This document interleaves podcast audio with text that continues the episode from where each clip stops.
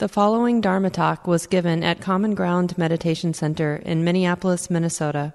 The speaker is Mark Nunberg, guiding teacher at Common Ground. So, we've been looking at this topic of equanimity now. I started last week, and I mentioned, you know, it's as central of a teaching as almost any spiritual concept that we cover. In a way, equanimity has the flavor of liberation. So last week, what I emphasized is this shift in what we take happiness to be. Normally, the way, you know, just by culture, we're conditioned to see happiness as getting what we like and not getting what we dislike. And that's a very common, ordinary, unavoidable way that our minds have been conditioned. And so, what the Buddha and others are saying is that, well, that's not the only way to conceive and to experience happiness. There are a lot of different kinds of happiness. And one, and we can check it out, one of the most profound, maybe the most profound kind of happiness is the mind or the heart not pushed around by having likes and dislikes. So, just to keep it simple, we could spend a life imprisoned by and pursuing our likes and dislikes, getting rid of our dislikes, of course, getting our likes, but being imprisoned because it never ends likes and dislikes, getting away from the dislikes, getting toward the, the likes, what we like. Or we can spend a life realizing an independence from likes and dislikes.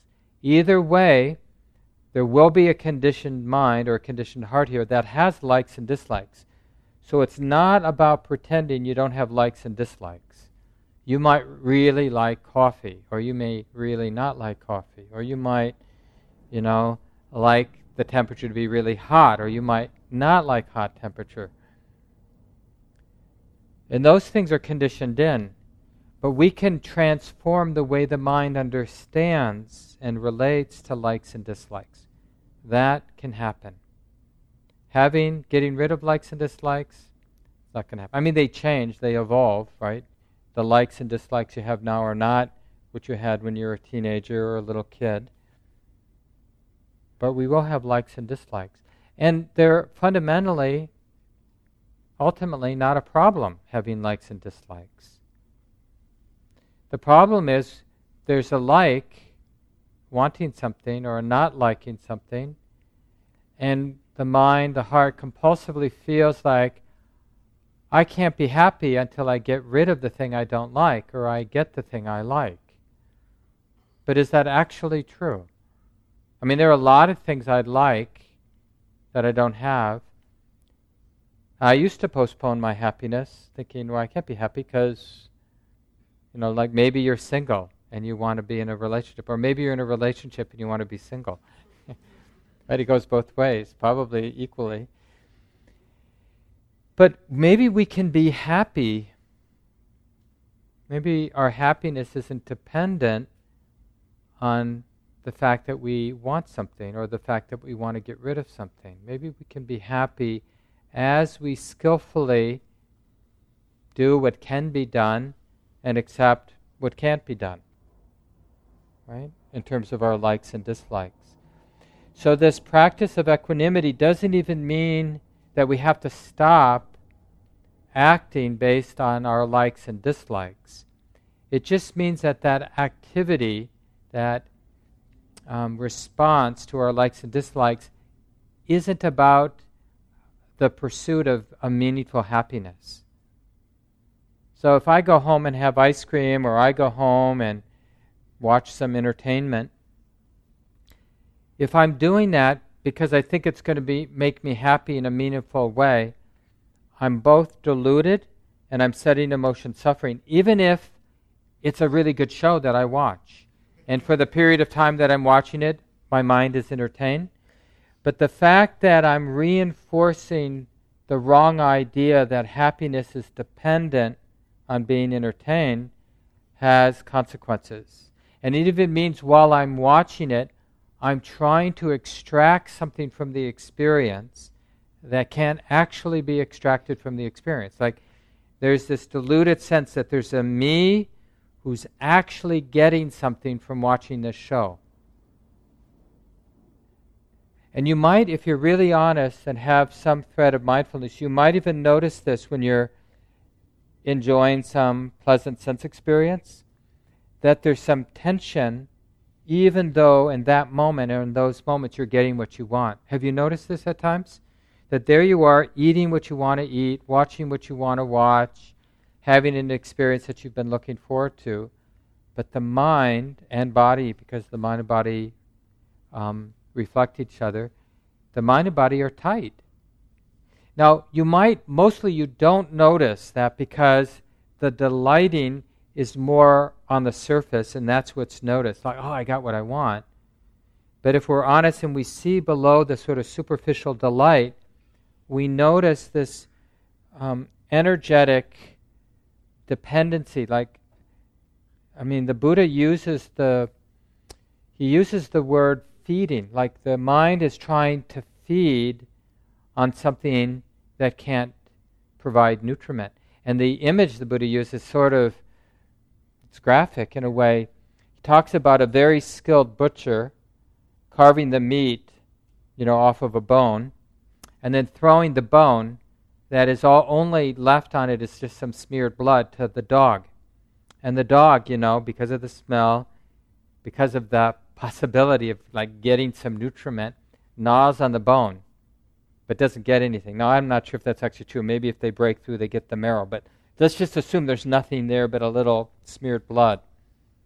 Right? And even the, the dog will try so hard, it might even cut up its gums, you know, chewing on something that's hard and unproductive, like the dog isn't getting anything. That's kind of a graphic image for how we relate to entertainment, how we relate to all kinds of sense delights. I notice it even, like I used to, when I was a young adult, backpacking, being out in the wilderness was a big thing. I I do a lot to get out. You know, it was the big thing for me until I sort of got my spiritual practice going, so my early 20s. And but I I started to notice that you know this idea that getting out in the wilderness is going to take care of me. But I noticed the hunger to get out into the wilderness when I was out there, the hunger was still there. Like, but when I get on that peak, when I find the perfect place to set up my tent, you know, when I find the, the best place to rest for lunch, it was like the hunger, the striving, the tension didn't go away, even though, you know, all the work it took to get to where I was. You know, it's like, I mean, we went to the extreme. We like first get ourselves to Alaska, then we you know, get ourselves to this obscure place, then we find a pilot to fly us into an even more obscure place. like, the further you can get from civilization, you know, it's like, and then you're there with your the same mind that got you there. I mean, I, I remember this is like my early 20s. I remember this place. This is this time in particular was on the high Sierras. Um, I don't know if some of you have been done some backpacking near the Palisade Range, sort of by Bishop, kind of just a little bit west of Bishop, California, which is on the east side of the range, and uh, and it's just like this amazing place in the lower 48, really high peaks and just so beautiful. And I just I remember it's like just seeing over and over again my mind was nowhere near the present moment. There I was, sort of in this amazing place. And it took us so long. It was like a two week backpack trip. It took us so many days to get to this, you know, relatively amazing place. And then it's just like, I, I was thinking about my girlfriend, and I was thinking about what was going to happen when I was done. And, and, uh, but I, luckily, fortunately, I had the wherewithal to see that. So, this chasing likes and dislikes, we want to notice the limitations of it. But remember, it's not that getting what you want is inherently bad. The bad thing, in the sense of suffering, is the reinforcing the mind's dependence on what it imagines it likes and dislikes. It's the mind's dependence that is the, at the root of suffering, or the attachment to desire. Not that the mind has desires, because we're never going to find the mind that doesn't have. I mean, we can retreat, we can have moments, but it's really the, the ultimate freedom is uprooting the attachment, the misunderstanding of desire, not the elimin- elimination of desire. It's relating to desire with equanimity. And that's what we've started to study, and we'll continue for at least one more week, maybe two more weeks. It's a famous passage from uh, when Buddhism went into China pretty early on. Um, then they, the first person, one of the first people, I should say, was Bodhidharma. He's one of the more famous people who brought Buddhism to China. It was already there, but he kind of made it made it uh, brought the practice more than the sort of devotional like they were devoted to the teachings but in an abstract kind of way. So he brought the practice and people started to be very serious about using awareness to understand the mind and how to be free. And then so the third teacher like bodhidharma passed it on to somebody and then this next person called the third patriarch, the third ancestors. Sometimes they're called the person. This person is called the third Zen ancestor, but in China it's called Chan Buddhism. And when it went to Japan, then it became Zen Buddhism. So this is in China, and this person has this very famous teaching, sometimes translated as faith in mind or faith mind. And this is uh, one of the passages the great way is not difficult for those who have no preferences. When like and dislike are both absent, everything becomes clear and undisguised. Make the smallest distinction, however, and heaven and earth are set infinitely apart. To set up what you like against what you dislike is the dis-ease of the mind. To set up what you like against what you dislike is the disease of the mind. And this is the disease. This is the ordinary mind or the conditioned mind, right? Because isn't it true that we're looking through this lens? Even now, here at Common Ground, we look through, we look at our experience in terms of our likes and dislikes. Even when we're looking around a room of people, usually it's in terms of liking and disliking. And as you hear what I have to say, it's usually in terms of liking what I'm saying or not liking what I'm saying. And you, th- you have a brief moment of thinking about your house or your home, your apartment, and usually it's like what you like and dislike. oh, there are dishes in the sink, not liking. There's food in the fridge, liking.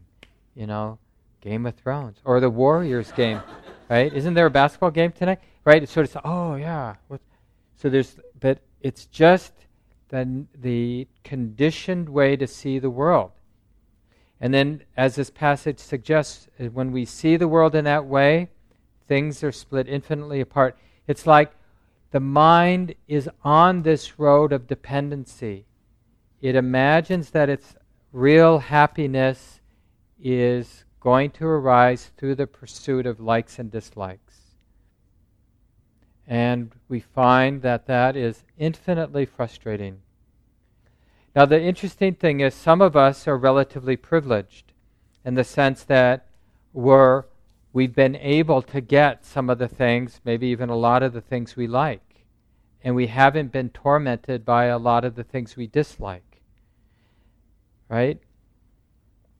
And so it, it seems like, yeah, it makes sense intellectually, but I'm having a pretty good run. So I'm not ready to sort of give it up.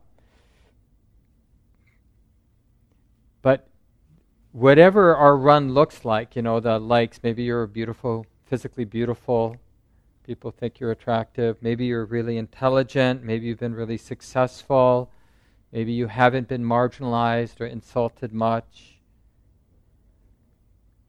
But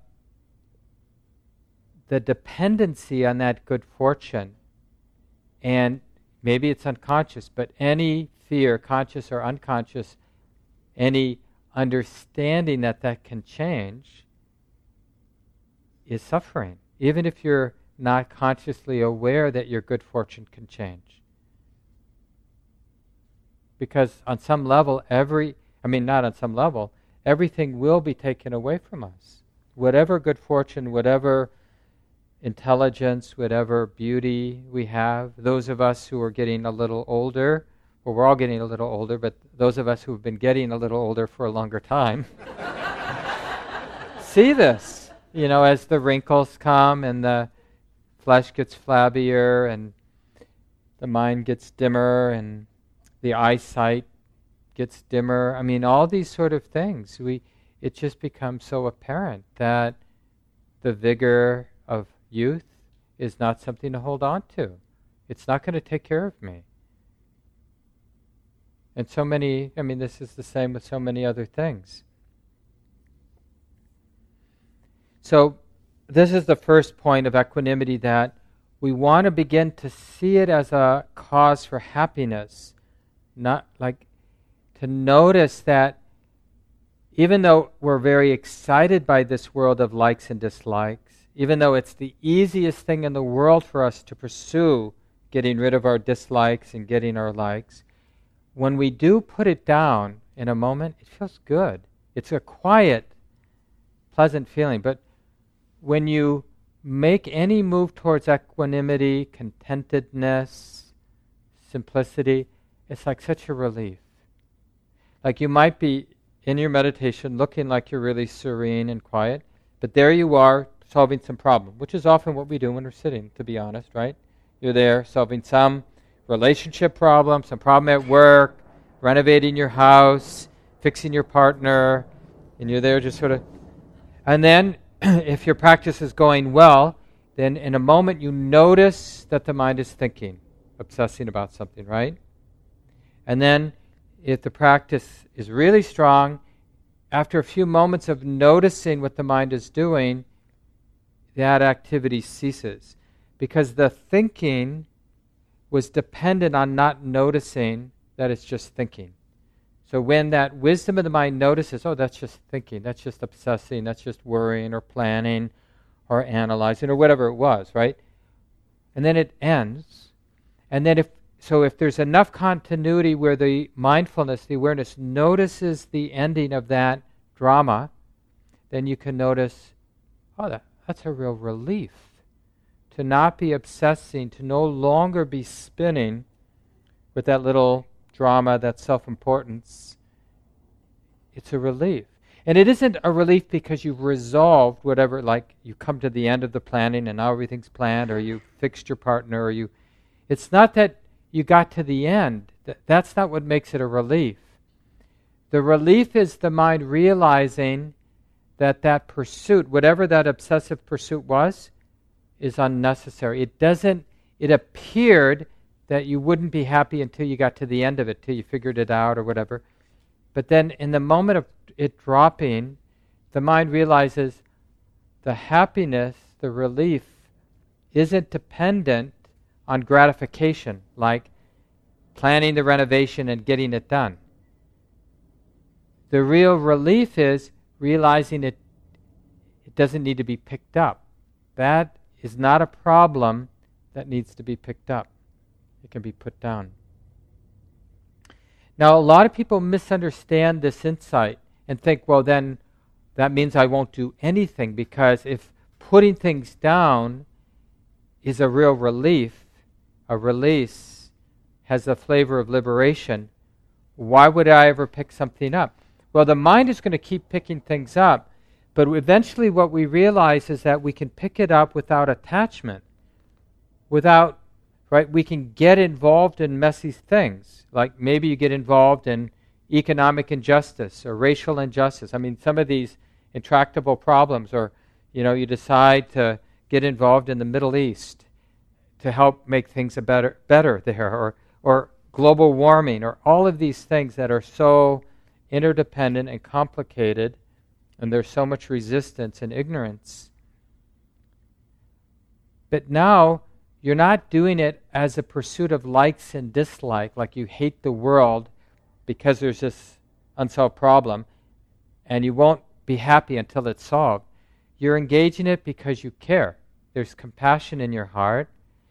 And remember, compassion is a response, it's a beautiful response. And when we have a compassionate response, it's beautiful whether or not our response fixes the problem. Having a powerful, compassionate response to your personal problem or a world problem, that compassionate response is the fruit of compassion. And if the person gets better or the world gets fixed, all the better. That will be also really nice. But the healing, the beauty, is in the responding, not whether you have the power to make things different.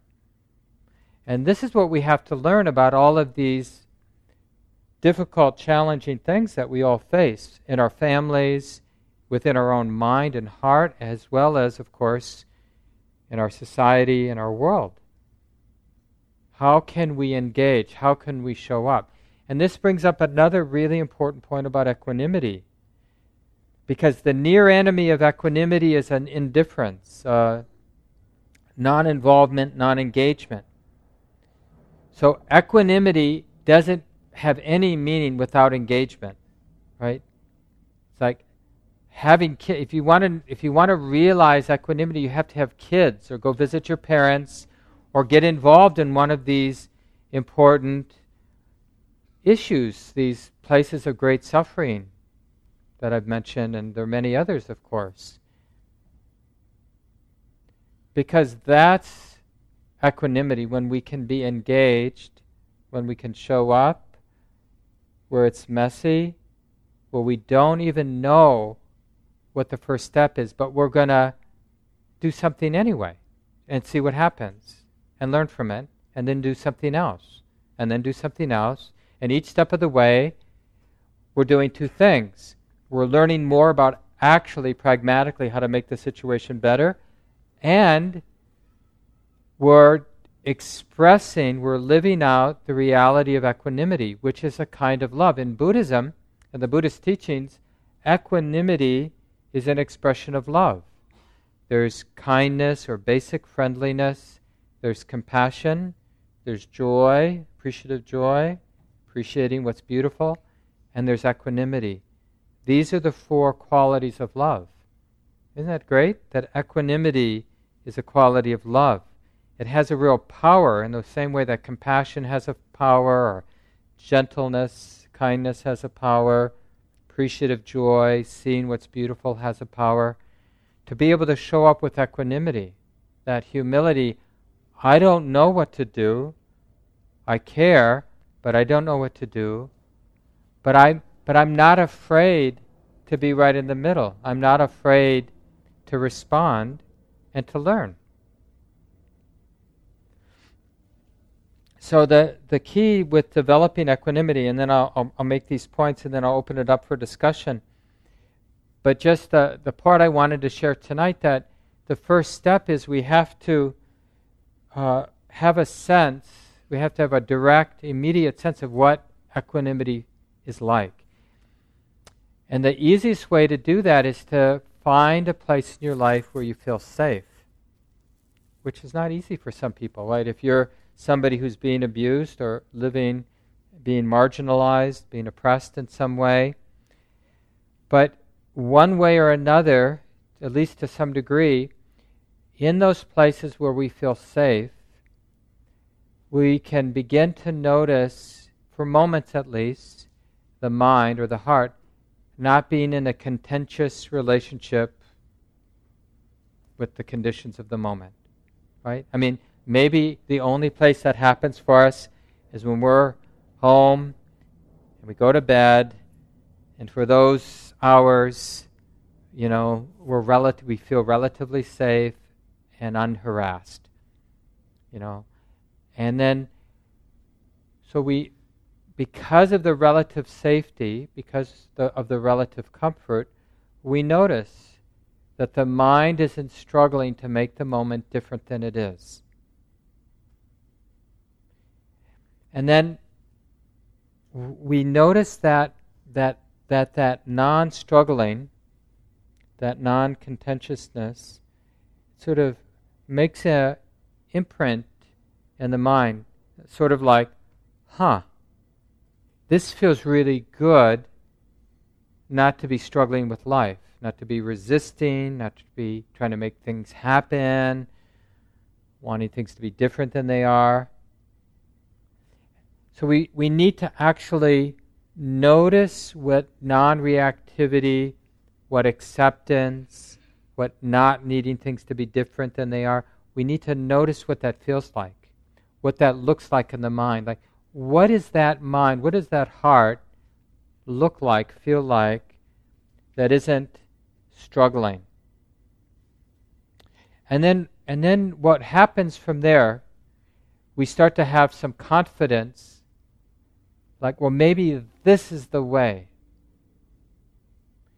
Whatever I can do when I have perfect conditions, you know, the nice situation in my life, maybe there's something in how the mind is relating to life, to the conditions of the moment, when they're pleasant and safe, that I can then bring to moments of my life that are more noxious, more challenging, right? so then we get up in the morning, right? And we look in the mirror. And instead of our strong habit to not like what we see or to want to fix what we see, we, we're, we're kind of interested what maybe the heart, the mind can be at ease and accepting, non contentious with this experience. And then we go look in the fridge for breakfast, and there's not so much there maybe then. And then we are in traffic, or waiting for the late bus, or around people that are scary. You know, and then we. So then what we're doing is we're taking that relative insight, seeing when things are safe and comfortable, the mind at ease, the mind not struggling, the mind's capacity for acceptance, the mind's willingness to be close, right? Because when things are comfortable and safe, we're willing to be close, intimate with our body, with our emotions, because they're not afflictive, afflicting us. And then we're, so we can't, it's not about maintaining the safety or the comfort, because that is ephemeral. That, like when, when we leave our bed or whatever it is, wherever we find that safety, then we're not going to have that safety. But one thing that we can always have is this capacity of acceptance, of non contentiousness, or you could say non hate, non aversion, non distraction, non denial. Right? What could prevent my mind from accepting? Or what could prevent my mind from loving? What possible circumstance or conditional? Clearly, I'm not saying that certain circumstances, if they were to arise for me, it might be hard for me to relate with a loving mind. But isn't it possible that no matter the circumstance that would arise for me, I could train myself, train my heart and mind to relate with compassion and love and joy and equanimity, you know, some quality of love, no matter what happens, or some expression of wisdom. See, this is the thing. Either we're trying to find happiness by controlling the world, the likes and dislikes, or we find happiness by transforming how we relate. And this is really what equanimity is all about. We're realizing that we can transform how we relate to the conditions, the circumstances. We can relate with acceptance. We can relate with non struggle. Remember, non struggle doesn't mean we're not engaging the present moment. Like I said earlier, we only really understand what non struggling is by through engagement. So that's why initially we learn about acceptance by disengagement. We're in our bed, the lights are off, it's warm enough, nobody's harassing us.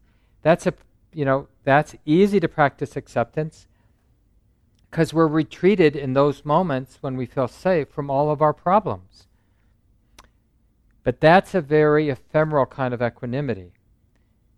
right? It's not stable because it's dependent on, you know, things being safe and comfortable. but then we're interested. Okay, so we this is the same thing with concentration and meditation. When our concentration is really good, let's say I'm attending to my breath coming in, aware of my breath going out. If I do that with real uh, wholeheartedness, real sincerity, my mind will get really concentrated. So concentrated that my mind isn't attending to my to do list, isn't attending to the ache in my hip, the pain in my knee, isn't attending to the sound of the Harley Davidson driving down 27th Avenue or somebody sneezing in the room or this person snoring over there or whatever might be happening in the meditation hall because it's retreated.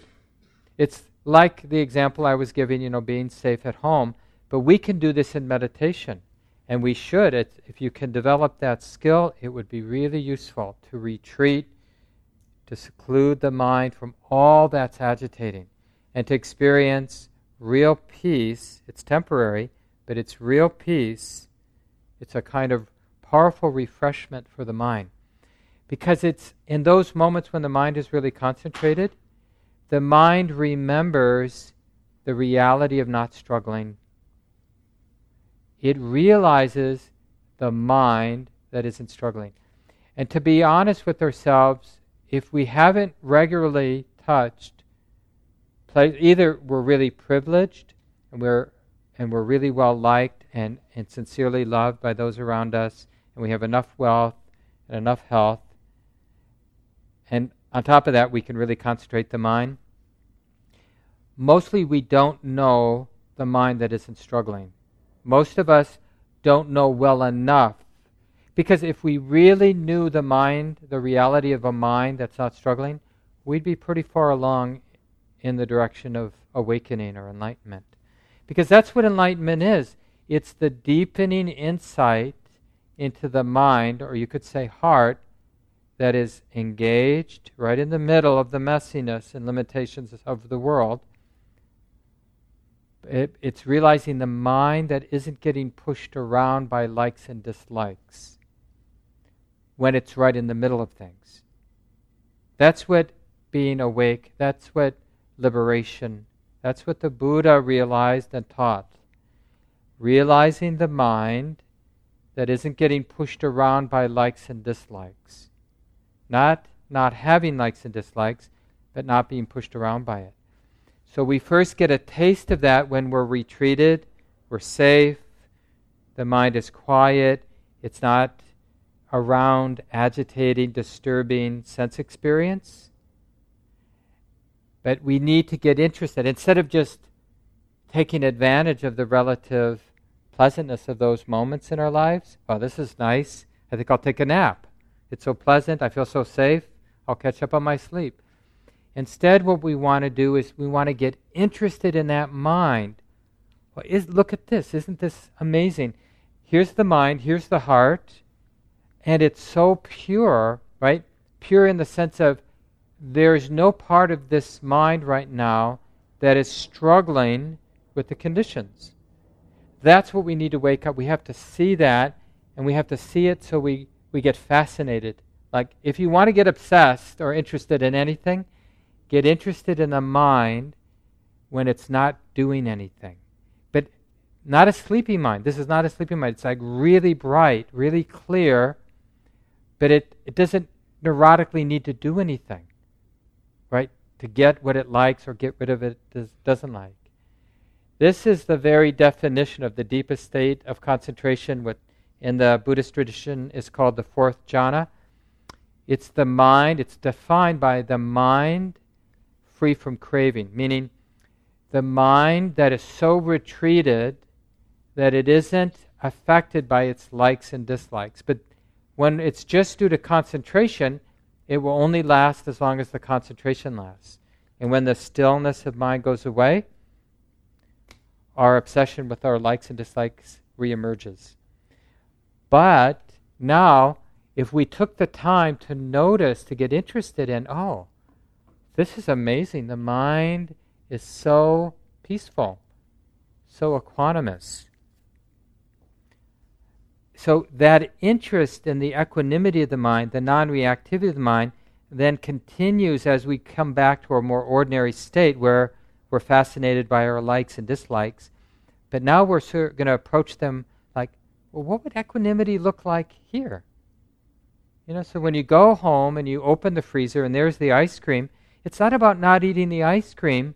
It's about can you eat the ice cream without having the mind dependent on the sweetness, on the pleasantness of it? Like, can you experience pleasantness without feeling like you need it? Or can you experience unpleasantness without thinking that it's destructive in some way?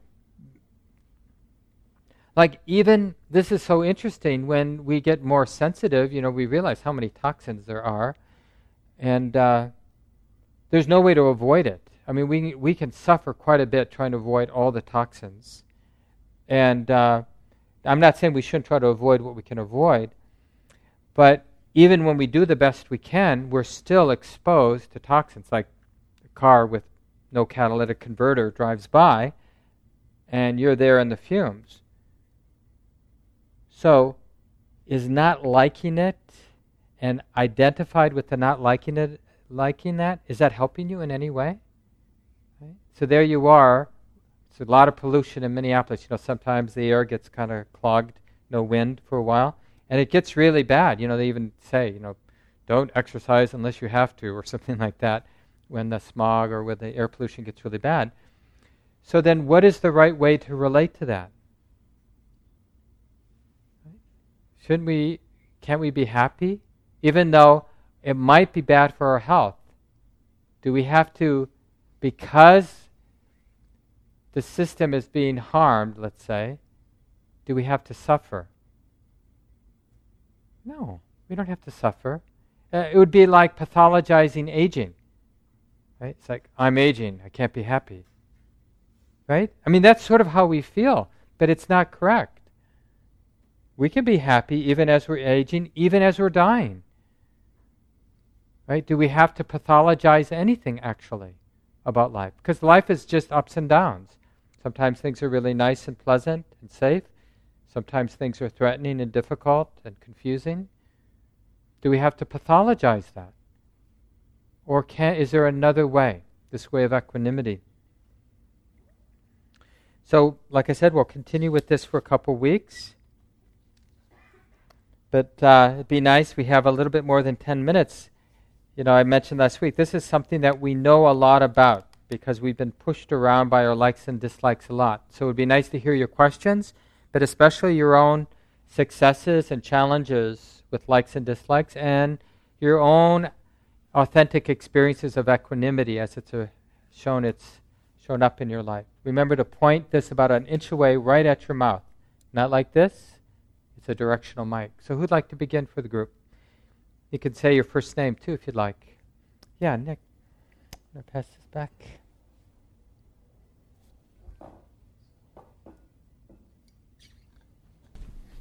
I'm Nick.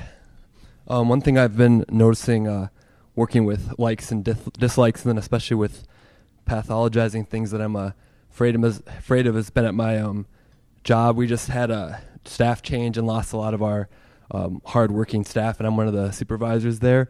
And I got really freaked out, and I was like, "This is going to be way too stressful for me to handle."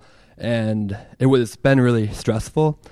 And I noticed, you know, the thought like stress is not good. It's probably releasing all this cortisol. I think I read an article on the internet about, you know, like people in the service industry are like, well, it's like one of the highest stress jobs. Like, what am I doing here? I can't, as a human being, you know, handle this. I'm too sensitive to do this kind of work. Um, and uh, so I, I I went to like a career counselor and I was like I got to find a new job. But every time I and I even applied for a job that I got that I thought I would like, but I turned it down because I had this feeling that I keep I'm trying to avoid like this thing that I'm afraid of this like stressful job being an authority figure and having to supervise people and deal with people who are unhappy about having their hours cut and then dealing with management that's cutting hours and um so it's really interesting. I'm like I kept I'm like why like I feel like I have to go into this more um, and I can't leave. And uh, I've been finding, you know, like working with lots of fear and kind of feeling fear arise like in the moment when dealing with people and feeling what that fear feels like. You know, feels more like, you know, kind of like trying to go inside of it instead of just see it from the surface. Like go into it like it's a room and be like, what does fear look like in the moment? What does my body feel like? Um, and something that I've noticed that's been positive. There's still a lot of fear before I work, go to work. Sometimes I feel like I just like I got to run away, but I go in there and um, something I've noticed is that you know as I kind of get into that fear more is that time has a different flow to it. It feels like the day actually flows by a lot faster, and there's you know I'm it is really interesting. It seems like it kind of has a more more of a sense of flow to it, and the fear, yeah, it doesn't always pass, but yeah, kind of seems like there's like a sense of peace sometimes at the end of the day after going through a day like that. Thank you, Nick. And one of the things I liked about what you shared is that uh, that quality of investigation that you heard and how Nick was relates to his mind in that situation. There's no way to investigate unless there's some wisdom and equanimity. Because if there's no equanimity, the mind is just desperate to get rid of the yucky feeling of being the supervisor. But if there's some equanimity, then there can be some investigation and some insight and learning. Thanks so much, Nick. Who'd like to go next? Yes, please. Thanks, Nick. Um, so I'm a mom, and I've been playing around with this image of the Kuan Yin mama bear because sometimes as a mom, I just get really aggressive feeling, like protective and, you know, for my kids, and it just feels like if I'm not, it's not really always of my control, it's like instinctual. And if my kids are, hurting or upset, or I feel like somebody's hurting them and upsetting them, I'm not able to respond with compassion. And I'll come later, but in the moment, it's this really powerful instinct, and I'm not really sure how to work with it because it comes from this really strong instinct. Yeah, yeah, yeah, yeah. And I know there's layers to that with that I can work within myself from when I was young, you know, or wanted to feel protected. So I'm working with that, but in the moment, it's like this. And I know as a thought form, I'm causing more harm, not helping, but it just. Yeah. No, that's that's really great example. So a mother, and she used the word. If you didn't understand, she said a Kuan Yin mama bear. Is that what you said? Kuan Yin is the in the Buddhist tradition uh, in China, especially. Kuan Yin is this uh, archetype of compassion, and uh, often seen as having these an immeasurable capacity to respond to the cries of the world. So it's really like fits this this force that you're talking about when a mother, a parent, s- sees their ch- child being harmed and wanting to respond. In in the Tibetan tradition, for example they have an image that you use in meditation. You're a limbless parent. Your limbs have been removed, and your child is being swept away in a river. Right? So you see, on purpose, they, they create this image because what you want to do is feel that force as nature, you know, that protecting force.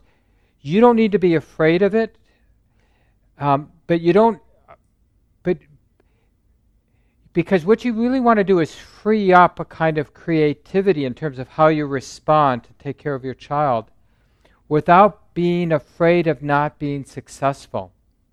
You might not be able to protect or save your child, but you want to do whatever you can do, but you don't want to be afraid of not being successful because that doesn't actually help you do what you can do. And this is, I mean, this is like postgraduate level equanimity practice, being a parent, especially of young children. But how about when your child's 35?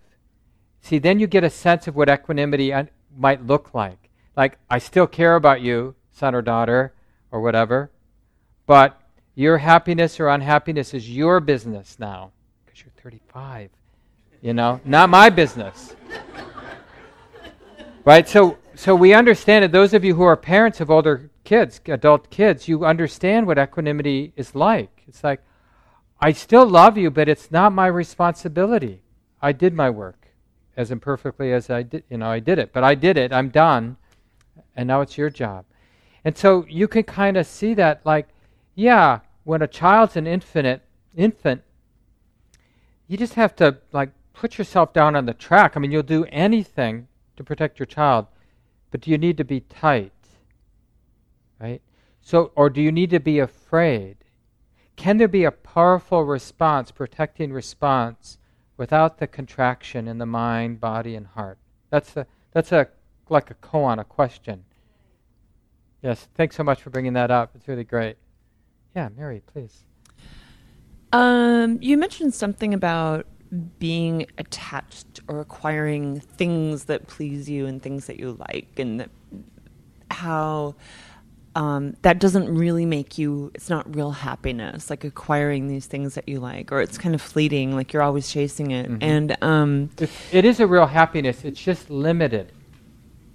Um, so, you know, I've mentioned a couple of times I moved from San Francisco and I had an apartment that I liked and I had some things that I really liked and that I had acquired. And um, when I decided to move here, I decided to sell everything and donate everything else to Goodwill. And I packed my little tiny car with as much as I could carry. Um, mostly things that were compact and that I used every day, and things that I had gathered from traveling, and artwork that I had done. Um, and I shipped some other things ahead. For six months after I got here, I had one plate, two forks, two knives, two spoons, and a pan.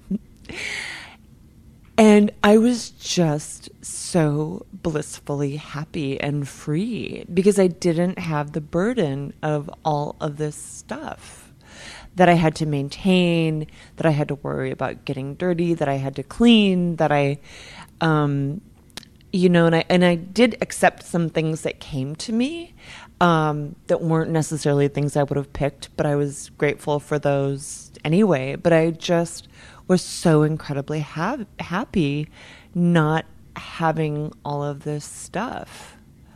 Um, I just thought that was worth mentioning. Yeah, yeah, and it.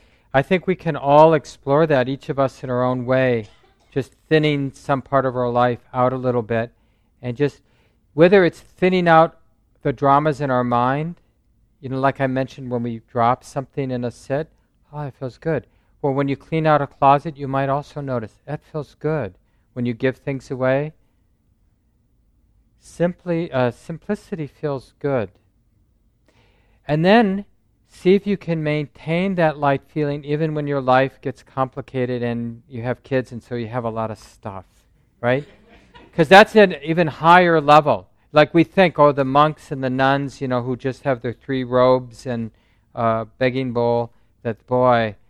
But it's actually harder being a layperson with responsibilities, especially if you're parents and, uh, you know, having to earn a living and save for retirement and all those things. That's a higher level of liberation in a sense because it's more seductive getting attached. So anyway, it's 8:30, so we need to leave it here. We'll just take a few seconds, let go of the words.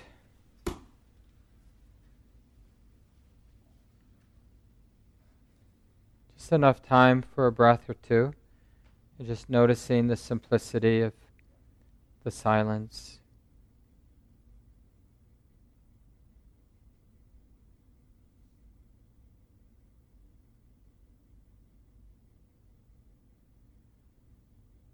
And then remembering that for the next week or so, becoming a student of our likes and dislikes and how the mind relates, being really creative and investigate the possibilities of relating to our likes and dislikes in different ways.